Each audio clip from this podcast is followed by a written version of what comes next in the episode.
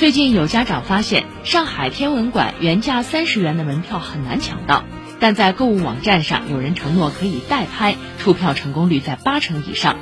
不过代拍价要比原价高出三倍之多。